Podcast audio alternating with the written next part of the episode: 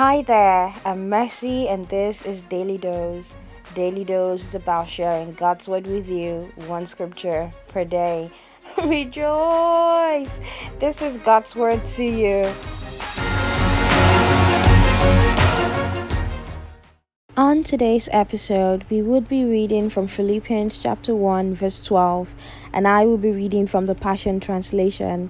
It says, I want you to know, dear ones, what has happened to me has not hindered but helped my ministry of preaching the gospel, causing it to expand and spread to many people. Philippians chapter 1 verse 12. It is indeed beautiful to know that the circumstances of our lives all add up in the end.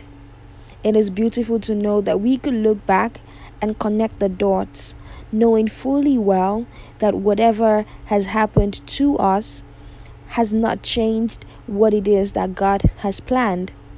So it may not only just happen to us, but it may happen for us. This is what I mean. Apostle Paul has gone through a lot of experiences. He went through a lot of experiences, challenging times, but he had a perspective that was really empowering he had the audacity to believe that everything that he has experienced in his life added up. Everything that he has experienced in his life made sense and even aided the gospel.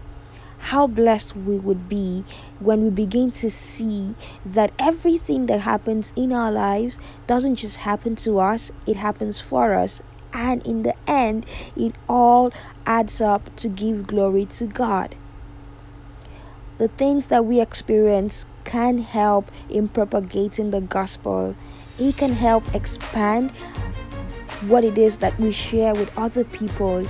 It can actually make us relatable. So, today, my encouragement to you is stay strong. Whatever it is you're experiencing, it would help your story come out grander. It would help your story come out great. But then all of the story points to the greatest story ever told the love of Christ, the greatest person ever talked about, and it would help more people be saved. Embrace your story today and see how it propagates the gospel. Your day is blessed and you're highly favored.